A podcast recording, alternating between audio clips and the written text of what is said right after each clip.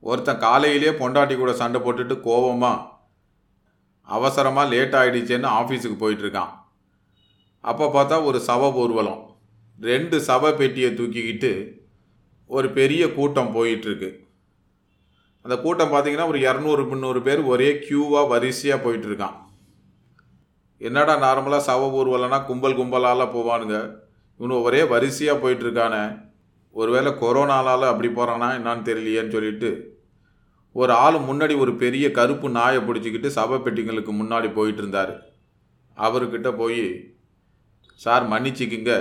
இந்த நேரத்தில் உங்களை கஷ்டப்படுத்துறதுக்கு விரும்பலை. இருந்தாலும் யார் சபை பெட்டியிலன்னு கேட்குறான் அதுவா ஃபஸ்ட்டு பெட்டியில் என்னோட மனைவிங்கிறாரு. இவன் ஐயோ என்னாச்சு அவங்களுக்குன்னா? ஒன்றுமில்ல என் நாய் கூட ஏதோ சண்டை போட்டிருக்கா. அது அவளை கடித்து கொண்டு பிடிச்சி அப்படிங்கிறாரு. அடப்பாவமே இன்னொரு பெட்டியில் யார் இருக்காங்க அப்படின்னு கேட்குறான் அதுவா அது என்னோட மாமியார் அப்படிங்கிறான் அந்த ஆள். மாமியாரா? அவங்களுக்கு என்னாச்சு? நாயும் என் பொண்டாட்டியும் சண்டை போட்டுக்கிட்டு இருக்கப்ப அந்தம்மா குறுக்க வந்து தடுத்துருக்கு. அதையும் கடித்து கொண்டு போட்டுடுச்சு அப்படிங்கிறான். இவன் மெதுவாக அந்த ஆள் காதுகிட்ட போய் சார் கோச்சிக்காதீங்க. இந்த நாய் ரெண்டு நாளைக்கு வாடகை கிடைக்குமான்னா அந்த ஆள் இவனை ஏற இறங்க பார்த்துட்டு பேண்ட் பாக்கெட்டுக்குள்ளே கையை விட்டு ஒரு சின்ன பேப்பர் எடுத்து அவங்ககிட்ட கொடுத்தாரு. இவன் அதை எடுத்து பார்த்தா அதில் இரநூத்தி பத்தொம்போதுன்னு எழுதியிருக்கு.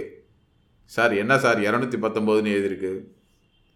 இது உன்னோட டோக்கன் நம்பரு பின்னாடி எல்லாம் க்யூவில் வராங்களே கடைசியில் போய் நில்லு அப்படின்னாரே பார்க்கலாம்.